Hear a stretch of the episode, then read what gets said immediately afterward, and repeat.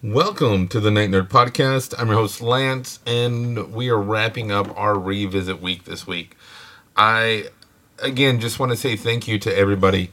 You know, one, for bearing with me through all of this. Uh, like I said, you know, sometimes you, you've all been there. You know, we know what it's like to do something for so long, then even if you still love it, you know, you just kind of, huh, and you add all sorts of other stuff on top of it. So I want I want to thank everybody, and then all the people that reached out this week to make sure I was doing okay. I am, uh, you know, just mental holidays. Even as we saw this week, you know, I posted an episode when I was halfway around the world on a cruise. Like, I my dedication to to this to y'all is is there, and so that's why I do it. But I want to thank you all. We'll be back next week with brand new shows and things. Uh, matter of fact, I think I'm going to stream. You know, there for a while I would like stream a game related to the theme. I, I may do that on Monday. We'll we'll see what develops. But here today we're gonna redo an old show from 2019 uh, about Captain Marvel. WandaVision just wrapped and it's amazing. And there's a lot of Captain Marvel. Not even winks and nods, like just straight up, hey, Captain Marvel, Captain Marvel in it. So, this is from March of 2019, my review of Captain Marvel. Thanks again, and I look forward to seeing you next week. Hey, this is Dan Wickland, and you're listening to The Night Nerd.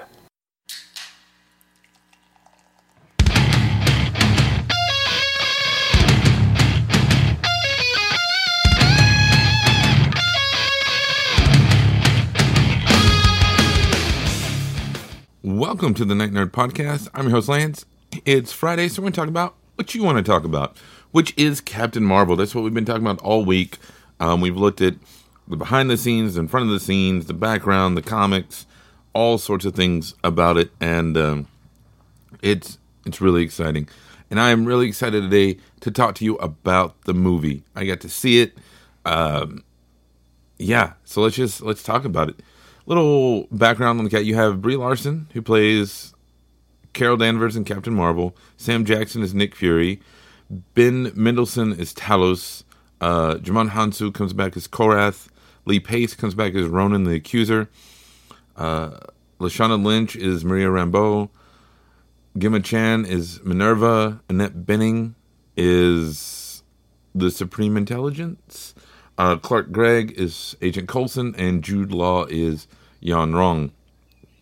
And this movie it it opens up like with action. You know, they they had been saying that they wanted the movie to start with her having powers, and it it does.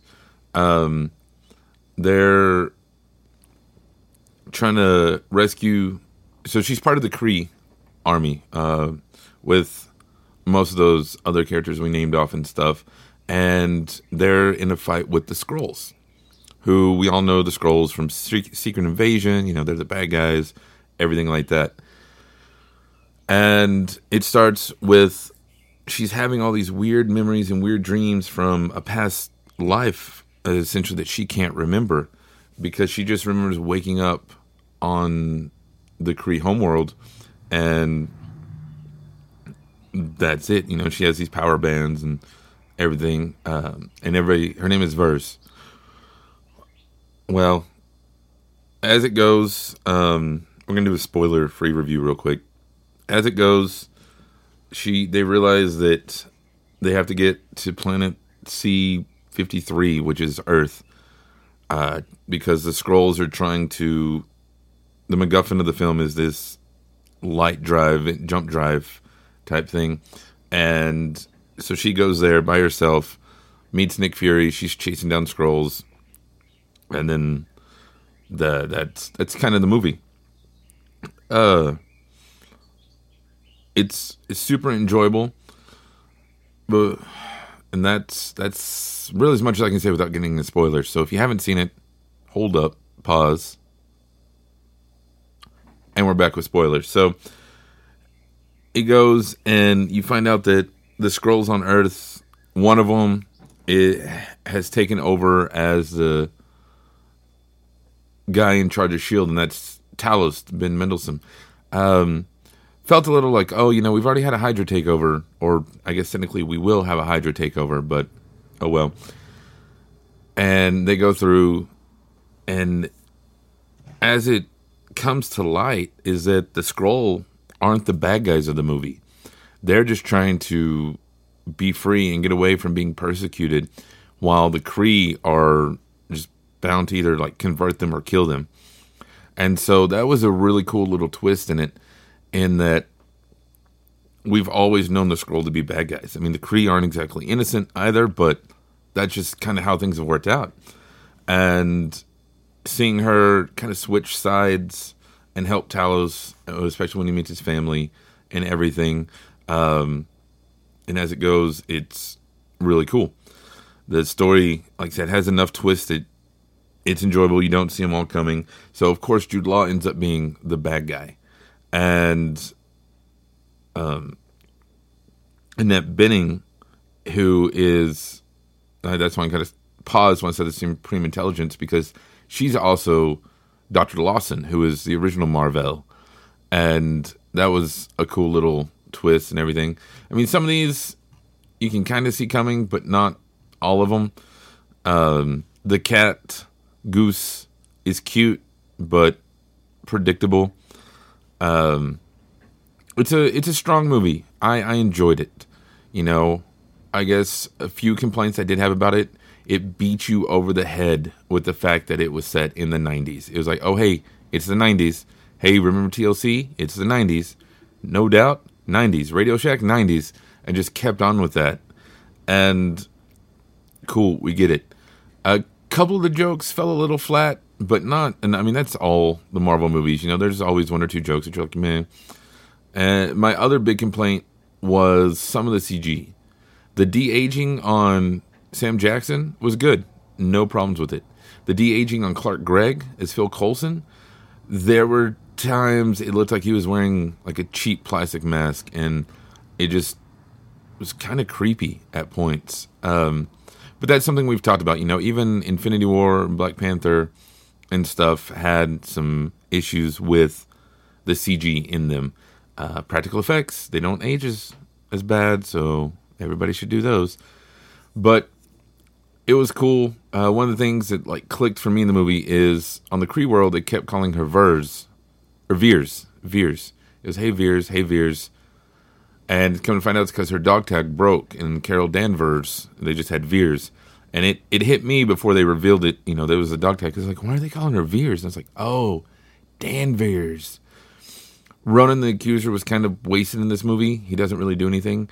Kind of same thing with Korath. Um, he did a little bit more, and so it was fun to see them. You know, kind of bring the universe that giant universal picture, not Universal Pictures, but that Guardians of the Galaxy thing, tie it all in together, and it was it was neat to have that. Uh, Brie Larson was awesome. I thought it was really cool that they never made the film like, hey, she's a girl. Hey, she's a woman. It's like, no, she's just a butt kicker and she's awesome and is here to jack people up. So, and then by doing that, that like made her even because like, oh yeah, she is a female superhero. This is everything. Um, it's not Wonder Woman. After thinking about it, I uh, I think I like Wonder Woman a little bit better, but this is definitely in the top half of the Marvel movies for me. I mean, the whole cast it does great. Um, there's some really cool moments. The mid credits scene is awesome. In credit scene is super predictable and kind of harkens back to Ant Man and the Wasp, um, which okay, you know, I guess you gotta lighten the mood a little bit. Uh, I guess when we're done with Endgame, we can get back to the serious in credits. But I enjoyed it. I think you should go see it. It's I, I'm gonna give it a solid like seven and a half out of ten, almost an eight, like seven point seven five out of ten. There were some really cool things, lots of great Easter eggs. Um, the opening, the opening Marvel fanfare is all of Stan Lee's cameos, and then it says, you know, thanks for everything, Stan, and that that's right in the feels. And Stan Lee's actual cameo in the movie is probably my favorite, even though it raises a bunch of continuity questions, but don't geek out. I mean, don't don't nerd on it. Just enjoy it, and because it's kind of a Kevin Smith cameo, also, uh, even though he's not in the movie. I don't know. Go see it. I really, like I said, I enjoyed it. Um, it's, hmm, I don't know. Let's see. What are we? Twenty one movies in, twenty two movies, wherever we're at at this point. We'll call it twenty one. Yeah, it's in the top ten for for sure. Uh, we'll have to do an updated list, I guess, after Endgame. Expect that to come. But let me know what you thought about it. Let us know in the comments below here on SoundCloud or on social media Facebook, Instagram, Twitter, YouTube, The Night Nerd. Just look for us. And wherever you find us, make sure to like and subscribe. That helps us out, helps you out. It's a win win for everybody. You can email me, nightnerd at thenightnerd.com. If you want to, you know, deep dive in the movie and talk about it, by all means, please hit me up. But otherwise, that's going to do it for me today. Again, I'm Lance. Thank you all so much for listening, and we'll see you next time.